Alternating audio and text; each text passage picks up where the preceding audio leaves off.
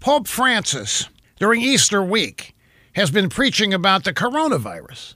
In March, the Pope said the pandemic is nature having a fit because of pollution, a lack of any action on climate change. On April 1st, Il Papa said we got sick because we weren't listening to the cry of our ailing planet. And last Wednesday, he doubled down on his environmentalist wacko message. He called the coronavirus pandemic nature's response to man made global warming during Easter week. In an interview with The Tablet, a Catholic magazine, the Pope quoted a Spanish expression God always forgives. We forgive sometimes, but nature never forgives.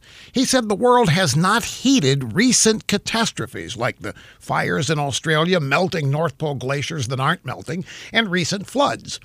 He said he isn't sure if these are nature's revenge, but they certainly are nature's response. What a crock! Uh, Pope Francis went on to say the coronavirus outbreak is an opportunity to inspire change, to slow down our rate of production and consumption. He says it's time to move from using and misusing nature to contemplating it. Well, while we all contemplate nature, maybe we and other nations can also spend a few minutes contemplating our relationship with the Chi-Coms in light of this global economic shutdown. Meanwhile, it's no shock that Il Papa is spouting more left wing wacko dogma. As I always say, liberals are liberals first. Even the Pope